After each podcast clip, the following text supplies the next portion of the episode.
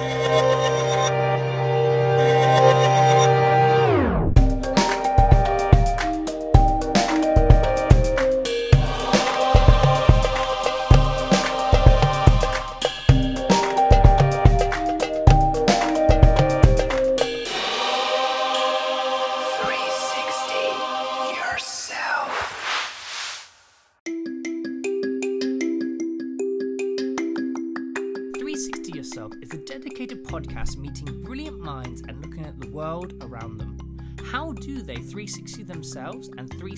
the world?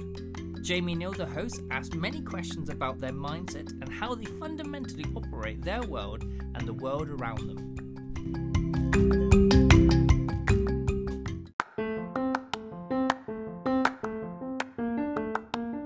Here at 360 Yourself, we are very proud and honoured to be partnered with General Assembly.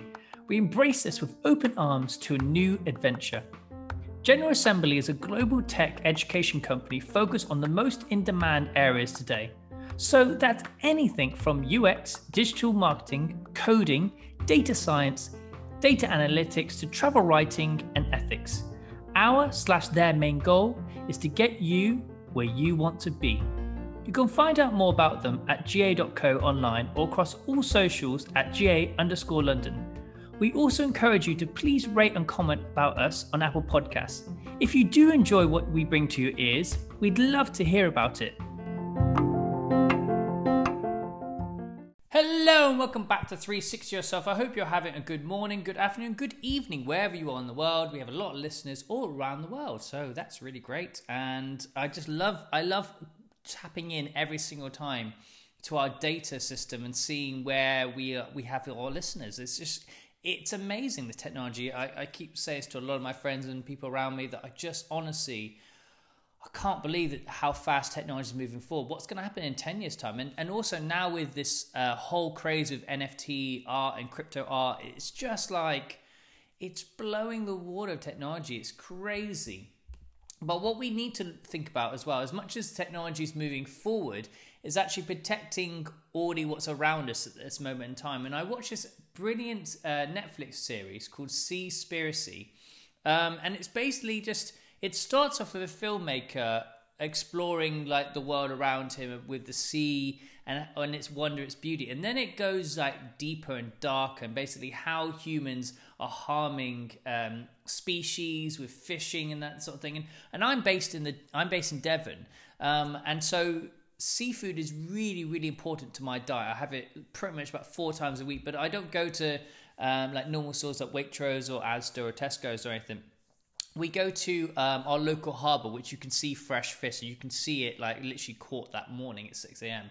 And we do that every week. And it's for me, it's really important to make sure my, my seafood, especially my meat as well, is is taken care of. And I and this this oh awful awful um, experience that happens with these animals, and it, it I really encourage you to watch because I think you become much much more sensitive to how sea life is happens and how we can I don't know, do something, do our bit. I think if everyone does their little bit to maybe minimize their consumption of seafood, um, basically highlighting the awful things that are happening to our planet, it's really, really important. And David Attenborough, of course, is doing his thing and raising the flag. And it's the more people that are producing these documentaries that that uh, highlight these industries, that billion dollar, trillion dollar industries that um, take advantage of our sea, it's really, really important to do our bit and to highlight it and to make sure that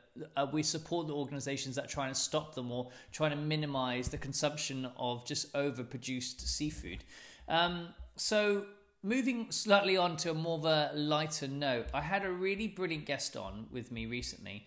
Um, he's head of talent at Rogue Films. He used to work as a, um, a director's rep at Pretty Bird. Um, and he's just amazing. Like, we just talked about life and about his journey and about how he didn't really have a sort of plan. And I think more people I talk to on this podcast, the more I understand that some people, uh, well, more people don't really have like a, a plan or a route because you can plan something, but generally it won't work out. You, just got to be flexible, malleable. And I think that's the best um, skill to have in this world is just to be a bit more relaxed and a bit more chilled because you never know what's going to happen and just kind of welcome it. And the only thing you can actually um, control is your reaction. And we talked about his journey about how he went from one job to one job, and then it, it thought was going to happen that didn't, and it thought was going to happen and didn't. And I know a lot of people who's listening to this this episode, um, or even now, um, can totally relate to when you think a job or project's going to happen, and then suddenly it just falls, and you got to pick yourself up again, and you got to be persistent. Then do the next thing, then do the next thing, and hopefully one of these strings or one of these pies that you've got your fingers in will just drop. And so I commend everyone to really pay attention to this episode because it was really, really helpful for me as well in this lockdown situation to really um, understand that uh, I've got to keep pushing on. I've got to be persistent. I've just got to like pick myself up and keep going. So I really want you to introduce you to Charlie Robson.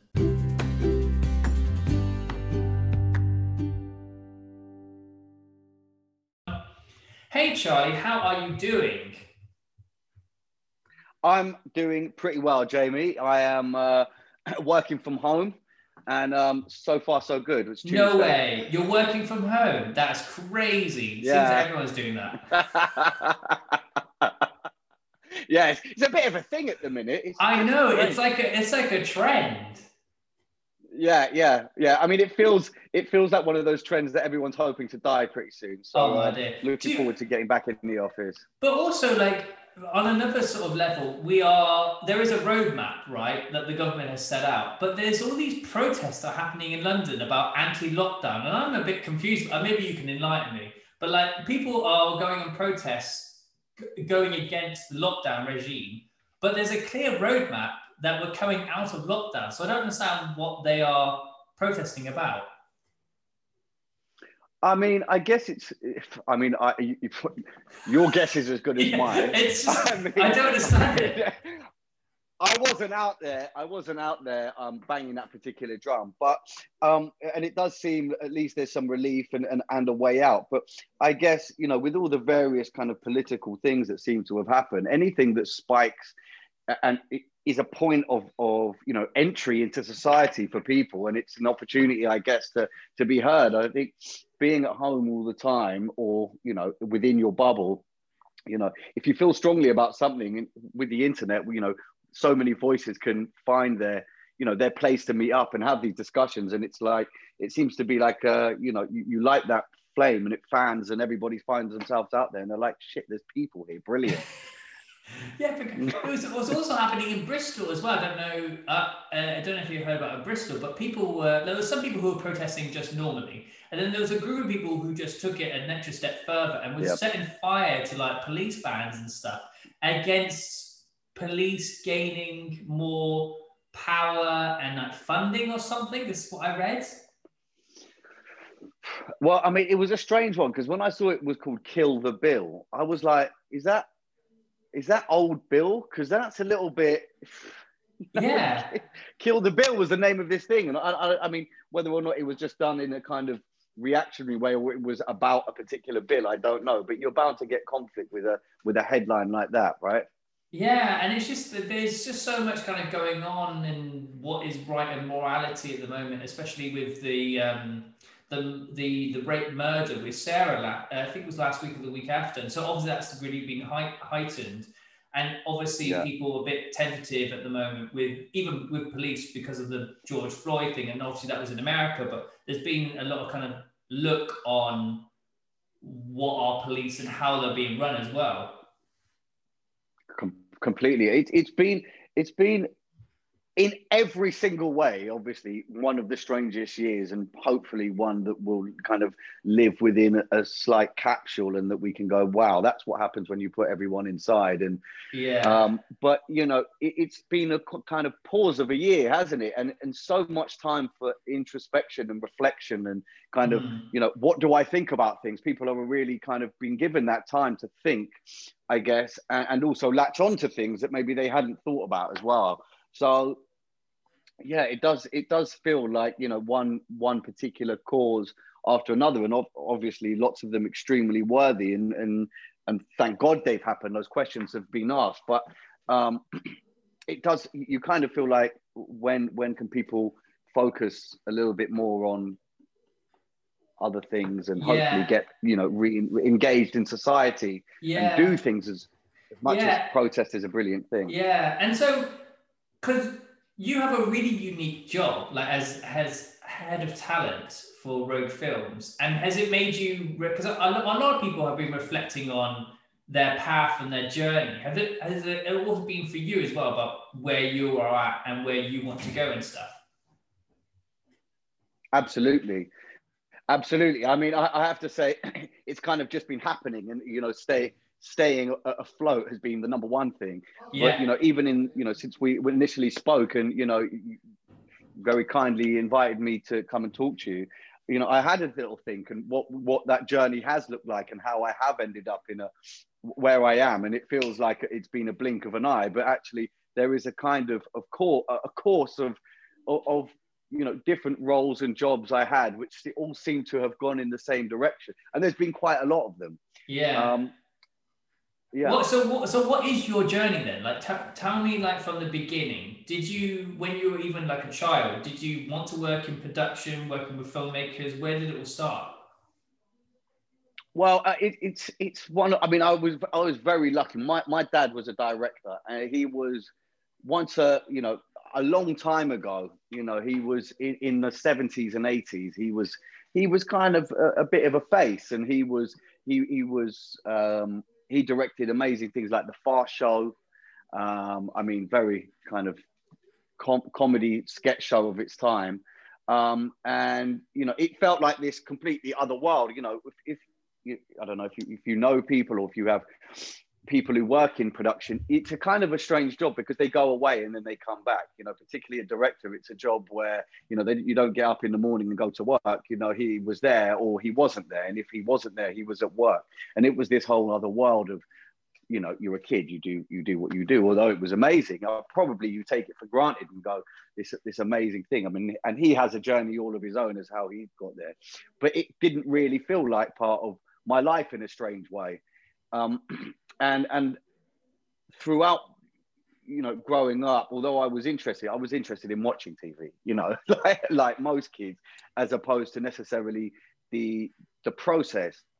And you know you, you kind of think oh it'd be amazing to be a director. But I, I, remember my dad saying you know if you're a director you make films you know. If you're a photographer you take photos you know. You're a musician you pick up the guitar and you play.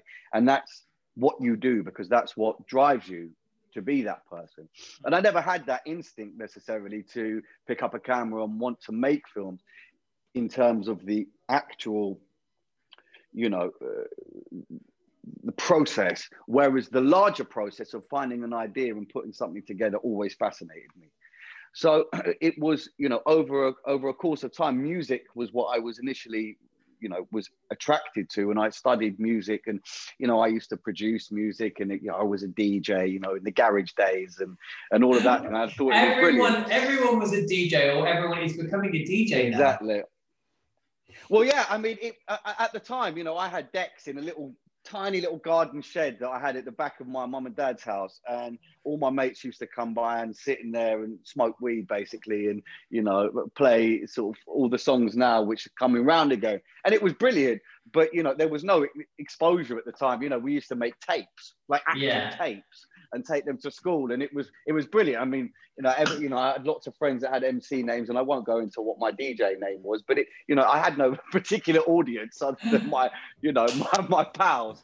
Um, but you know, e- even through that process, there, there was a point that you know, I had friends that were very talented, you know, that, you know, were MCs. And I thought, and I, and I loved that. And I was drawn to that. And I was excited by, you know, the, the, the not just the skill and the, the, intrinsic talent that they had, but the ability to reach people, the people that were good.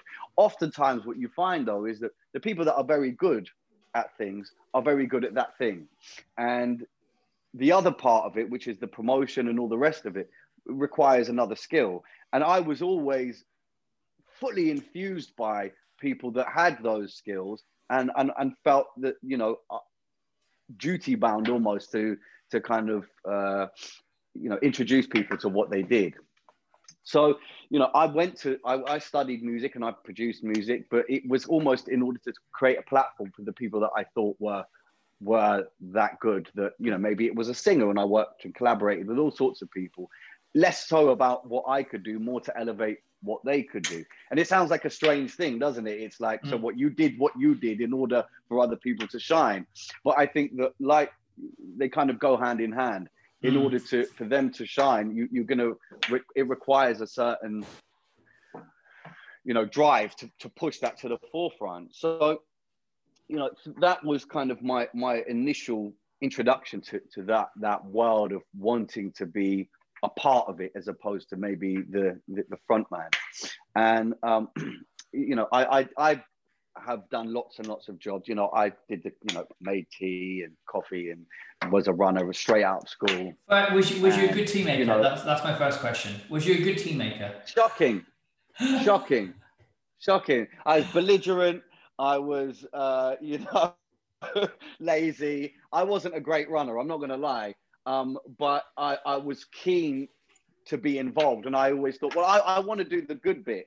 And I, and I forgot that you have to go through the shit first. Yeah. Order, but to in, be in to be to a really there. good runner, I once had it on on a set. I was I, I was feeling a bit really rough because I had some. I'm allergic to chili, and basically a couple of days beforehand, um, I had a chili intake and I was really, really bad. And then, I, and then a couple of days later, I had to do a job and I was really still coming off this chili thing.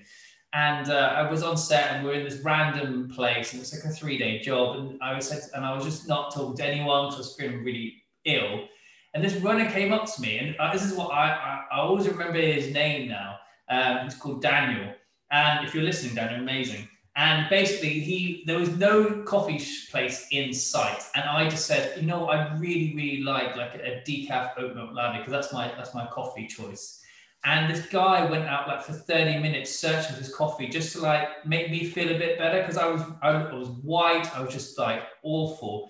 And he just it just he went out with his way, he got it, and then he gave it to me, and I just and I give him a massive hug, and I was just like, I'm so grateful that you've done that, that you paid there's a bit of tension. You could understand that I was in such pain and just torment yeah. from this illness. But I always believe that runners, I mean, people say that runners are these people that just they run around, they get things, but they're human beings, one. And two, they really make the environment so much better if you've got a good runner who is paying attention to the energy and just going, if you need water, I'm on water. Because like some sometimes you have the, the talents are on set and they just need the water and they need it straight away because we've only got a certain amount of time to shoot a look or whatever that is. And if a runner's really on it and has got the water ready, it makes such a massive difference to the whole production. And I've always believed that runners are such an essential, hard-working position, and you shouldn't just write it off as oh, it's just a runner.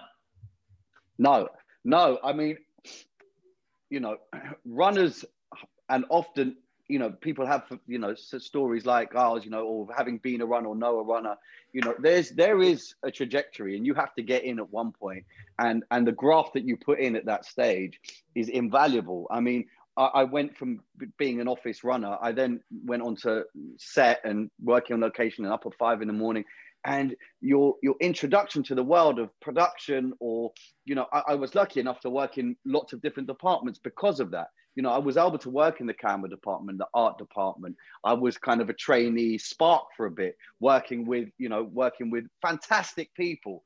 And, you know, some of the stories and, and the great characters that you meet, you almost get like a strange bird's eye view because you're almost a bit invisible. Mm. You know, mm. you're visible in that you're always, you're omnipresent. Do you know what I mean? Yeah. Everyone needs you when they need you. They're yeah, yeah. you don't fucking exist. Yeah, yeah. So you get you get this strange kind of insight, and you know, I, it, it, always feels like you're you're kind of a bit of a voyeur as a runner. It's amazing because you can you can just kind of get a bit involved in lots of different things.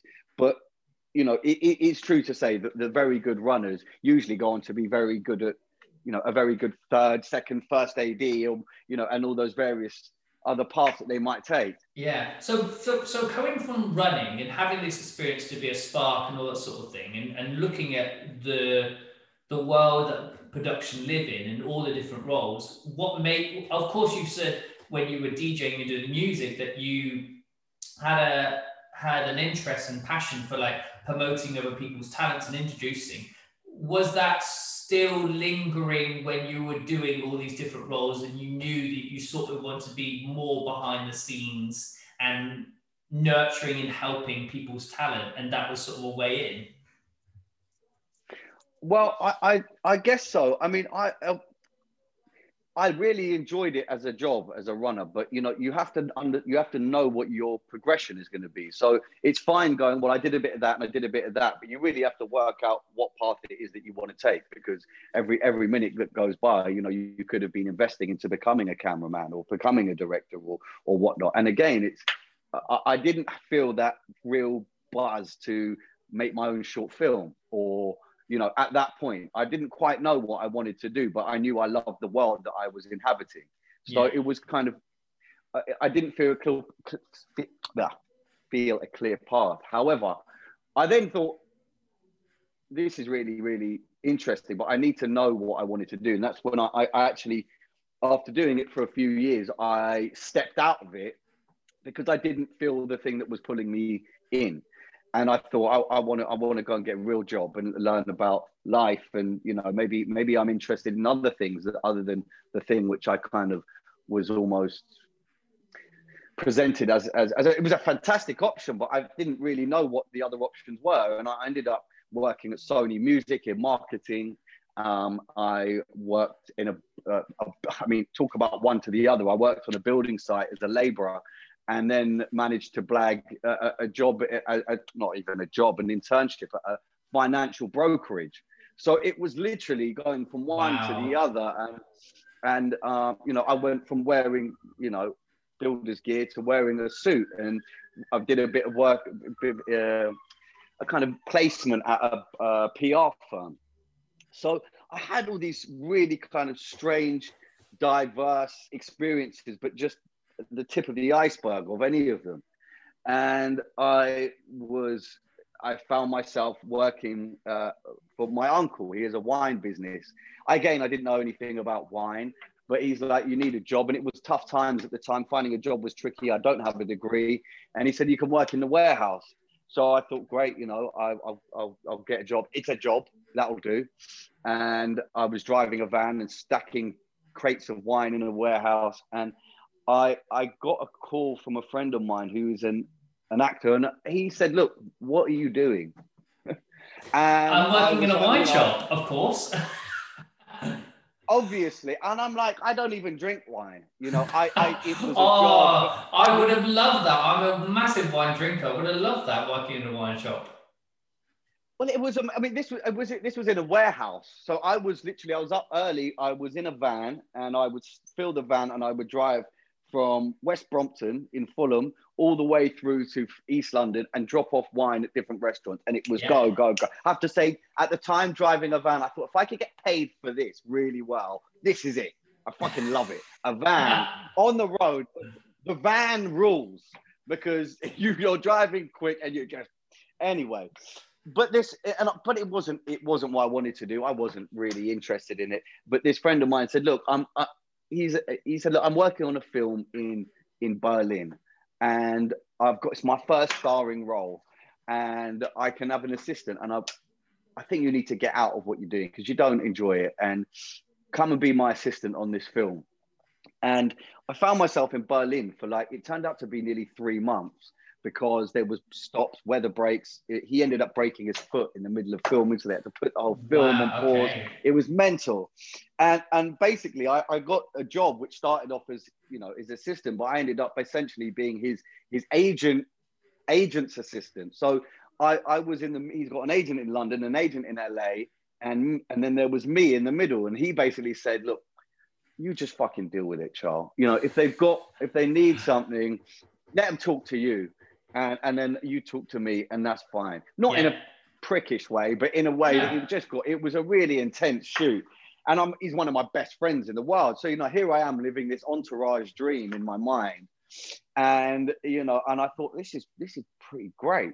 You know, I really like you know I like this role. It's kind of you, you get to kind of live vicariously, you know, through this engagement with with the with the production and with the agents and with everyone, but you're really there facilitating something. Yeah.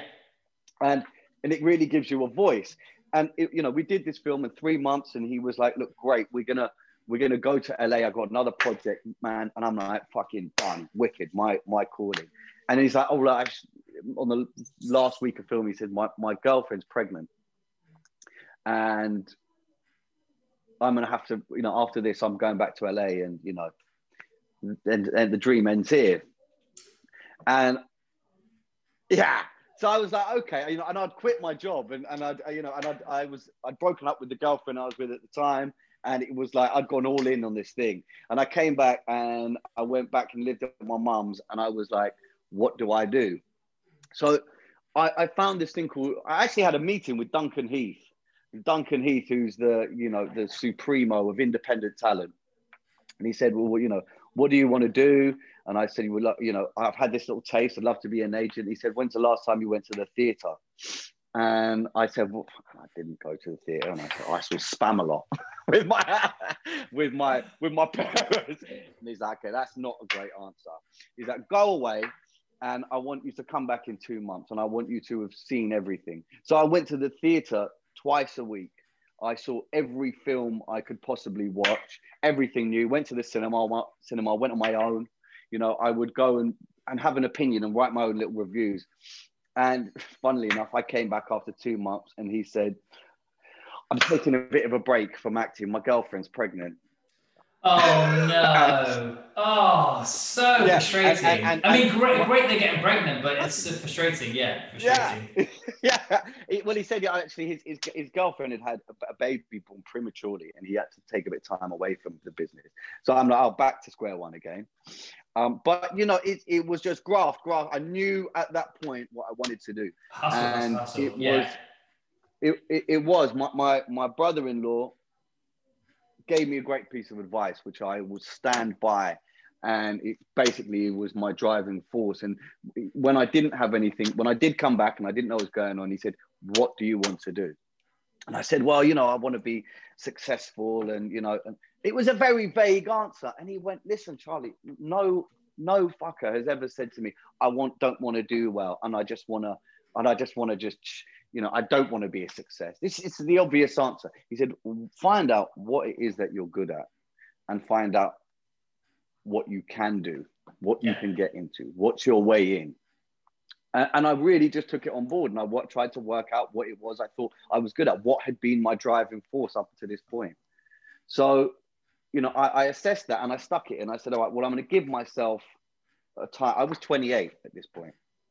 I'm going to give myself a goal. And I said, by the time I'm 35, I want to be in this place. And uh, and I and I went back and I there's a thing called the PMA, which is like the APA basically. Yeah. And it is a it's it's produce production managers association or some whatever it's called.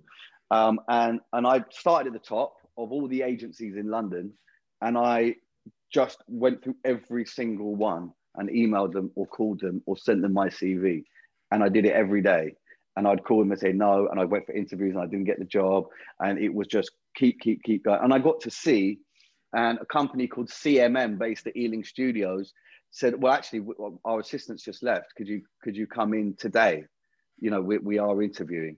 So I went in, and it was this tiny little office in Ealing Studios, which is an amazing. I think it's the oldest film studio in, in the UK. It is. I've been said, there. It's an amazing studio. It's so brilliant awesome, isn't it? Yeah. And this this kind of mad lady comes out and she's got these big dogs and she's got this little office in the back and she's like, "Look, can you start on Monday?"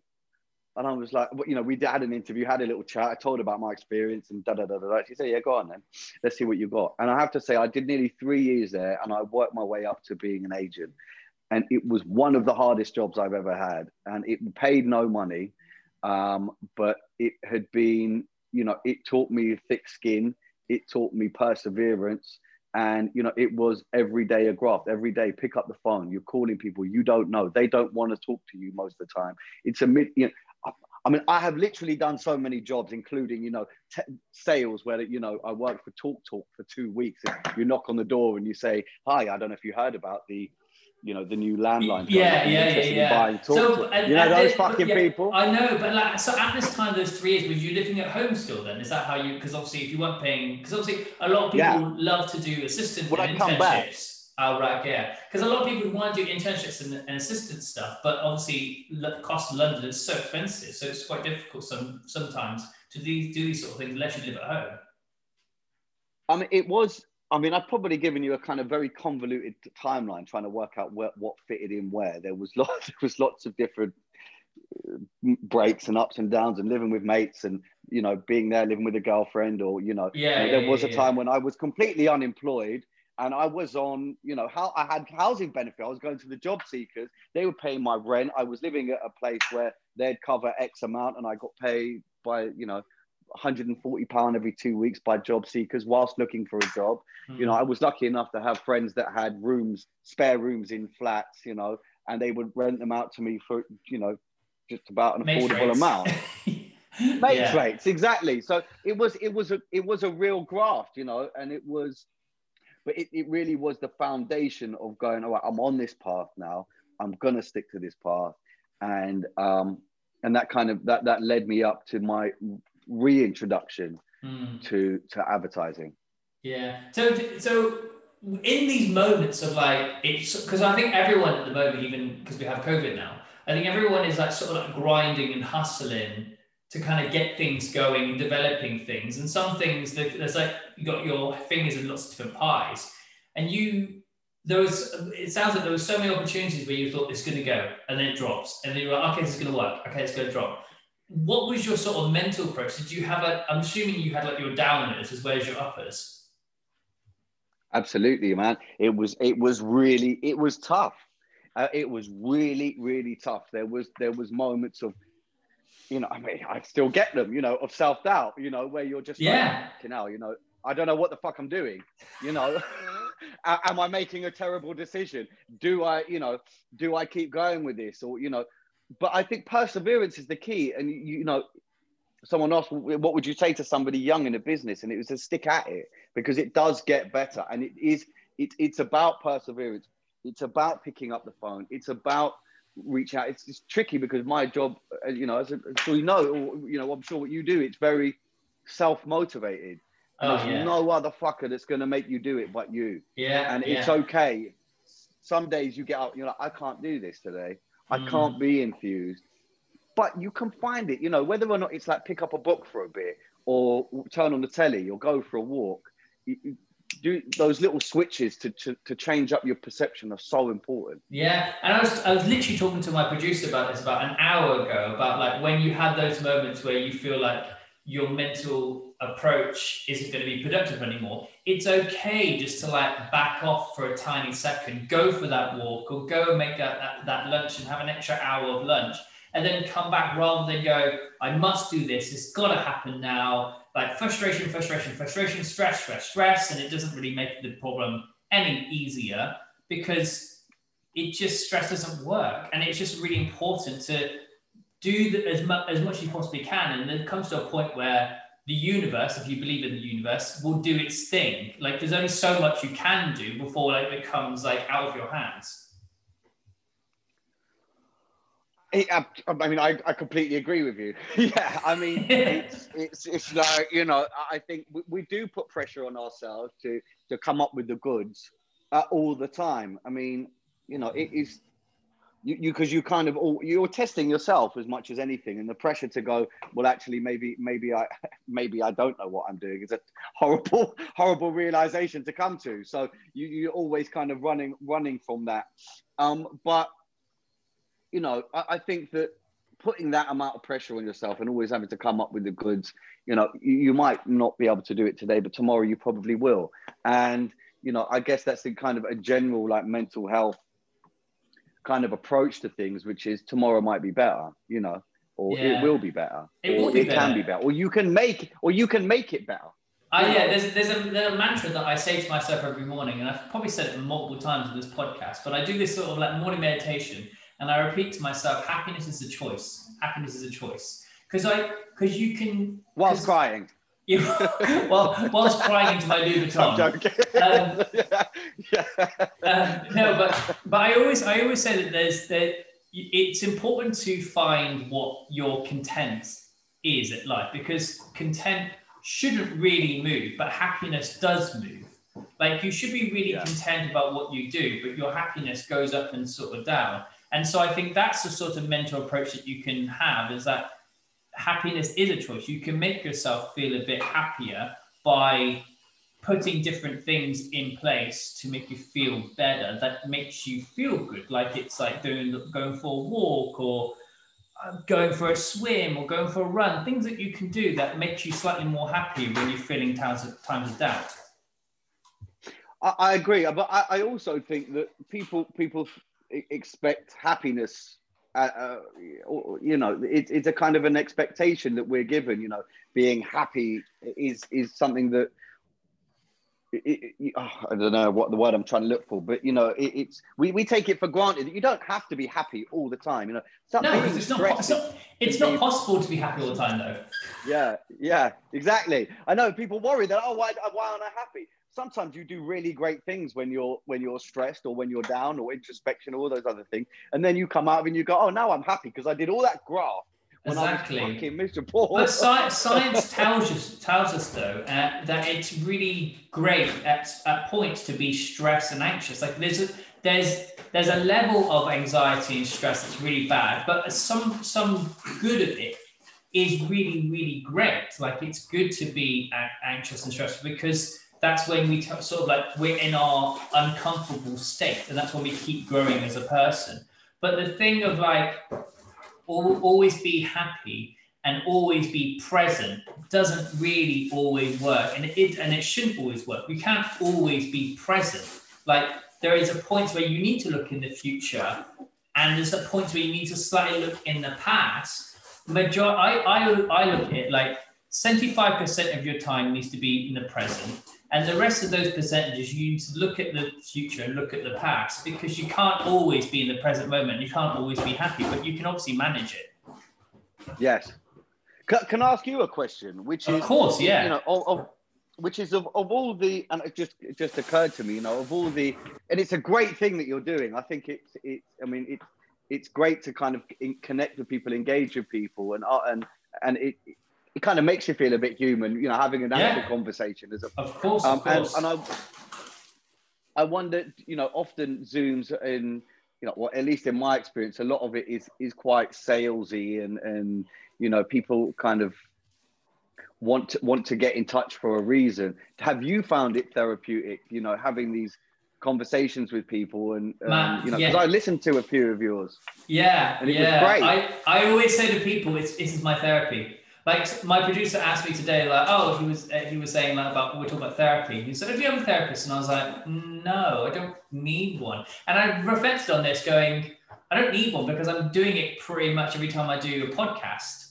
Like I just Yeah. talk to people about loads of different topics about mental health, like perspective, like ambition, success, journeys, and understanding where how people have overcome challenges and stuff. So it kind of lets it I can relate to it in a certain way or understand from their point of view, and then lets me reflect on my own journey. So yeah, it basically is like therapy for me doing these sort of things.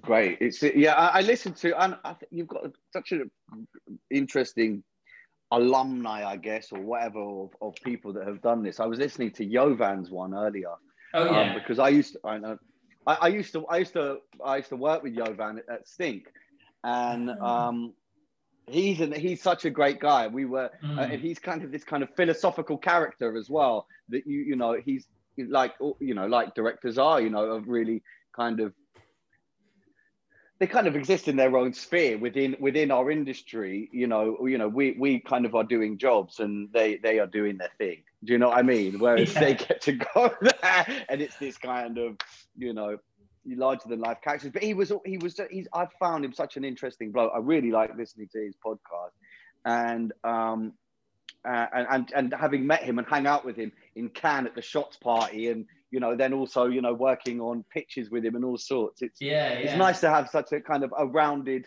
insight that you kind of that you, you manage to get from people. I, Yeah, and it's the same thing because we had we had I think we had Joe Connor on it. Yeah, we definitely we had Joe Connor on as well, uh, who's I think from Rogue Films as well. he is indeed And so um, One- and, one of the nicest men in the world. he he honestly generally is such just a lovely guy. Every time I kind of like pick his brain. I'm like, who did the DP on your this little film? And he gives me like a like the, the name and links me to, and it's just like he he has time for people, and that's what I love about him. But I, I think some of that you just try and go on is about you get to see someone from a totally different perspective on this podcast, and that's what the beauty of kind of understanding someone from a 360 point of view. Like I I keep saying this to a lot of people that come on the show is that we we only see some people from like their work or their social presence and we have a perceptive of, perception of what they're going to be like like depending on how their work is perceived and the way that they we, they're, they're curating it and stuff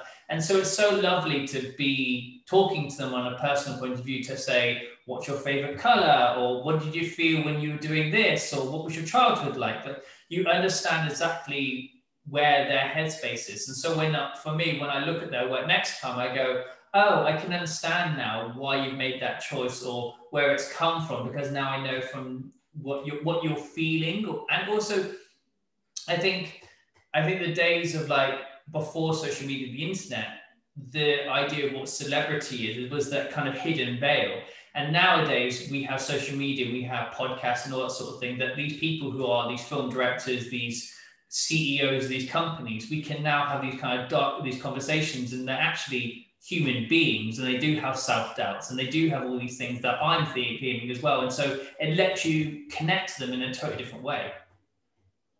Absolutely, absolutely, and I, I, I, I in in my process, in my in my, you know, when every every time I, you know, every when I meet directors and you know, and I start working with people, I, I, I, kind of do something similar to this with them, and I and I love to sit there and uh, almost interview them and say, let's let can we can we have a bit of a, a you know, your first impression conversation. You know, uh, you know, I've worked a few places now and worked with lots of directors, and and and it, I, I want to interview them. I want to know what they're like. And so I'm, I'm really, very rare that, you know, you, you, you turn the other way around. fuck, what do I do? Um, exactly. Well, well, the thing, as I said before we started, it's like an A B situation. Sometimes I'm A in this interviewee interviewer, you and you're B. Sometimes you're A and you're B. It's not like you're interviewing me or I'm interviewing. We're just having a conversation, and I think it's quite nice to, for, it, for it to be flipped now that you actually just been having a conversation too, rather than you thinking about all the questions and you interviewing someone that you potentially were working with or directors that you're pitching and stuff yeah, yeah, yeah. No, I, I, I was start. I started kind of. Uh, I did. I leave it to the last minute because I, I was. I don't want to overthink this conversation too much. I'm sure what the questions I, will have an answer somewhere or another. Yeah, I, I don't. Just I, go, and I. Start, I, I was gonna say. I was like, I'm I not. did. I'm I started a list. Did you start? See, I'm not. I, I, feel, I feel like I'm not too. Um, I don't I don't throw really interesting political curveball questions. I'm like, okay, let's just because I, I think I started off. I maybe I did start off going like really in depth, maybe like really philosophical questions, and then I think I really realized I was like that that would be really scary if I, if someone asked me those really like hard hitting questions. I'd be like, I think that's it's a bit too much. So I think I I hope that I hope I come across more like friendly and it's less of like um, uh, absolutely. on the on the spot sort of thing. Because I think if you're if you're being ambushed, I think that's that's the worst thing.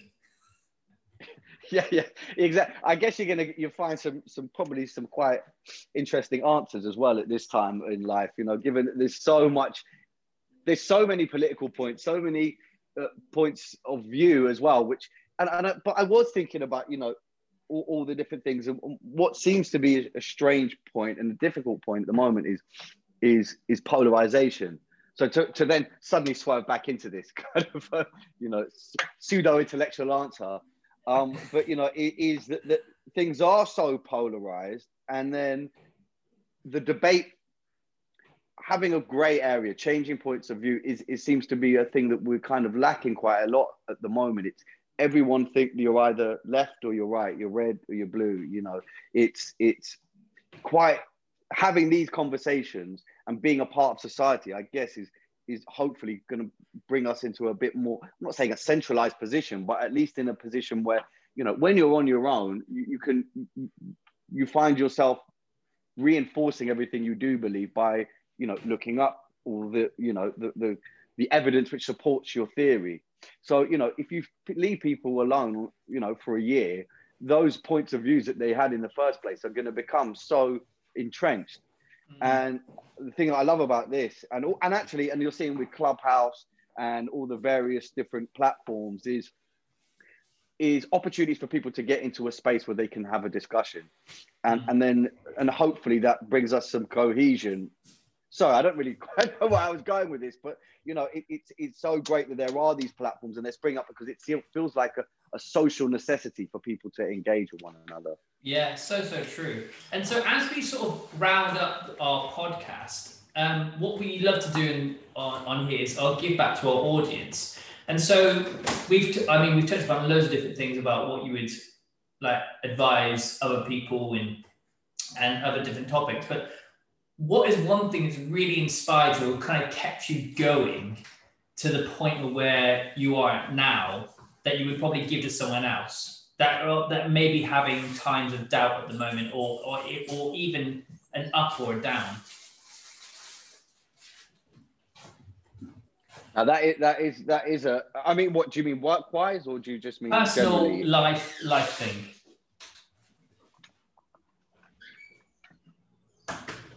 I mean, uh, I mean, I, my, my, my, my job and my life are so intertwined. And, and I guess the thing that, that keeps pushing me forward in, and keeping me engaged is, is being interested, basically. I think that the thing that has kept me going is keep engrossing yourself, immersing yourself in the things that you're, you know, that you that you want to get better at, that you want to know more about, whether or not that, that is watching films on Netflix and having opinions and see, watching things that you don't normally watch. You know, I've watched so much foreign cinema.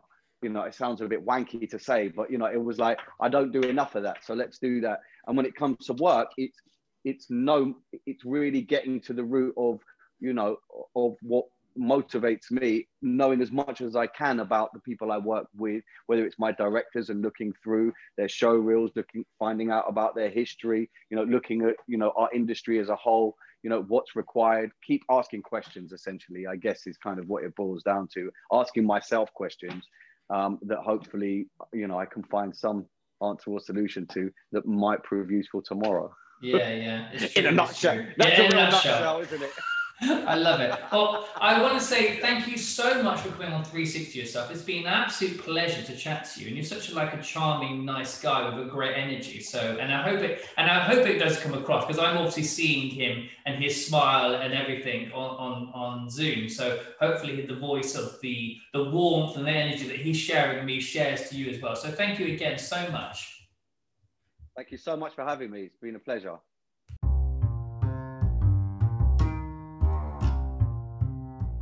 This is 360 Yourself, and I'm Jamie Neal. Thank you very much for taking a moment to listen to our wonderful guests.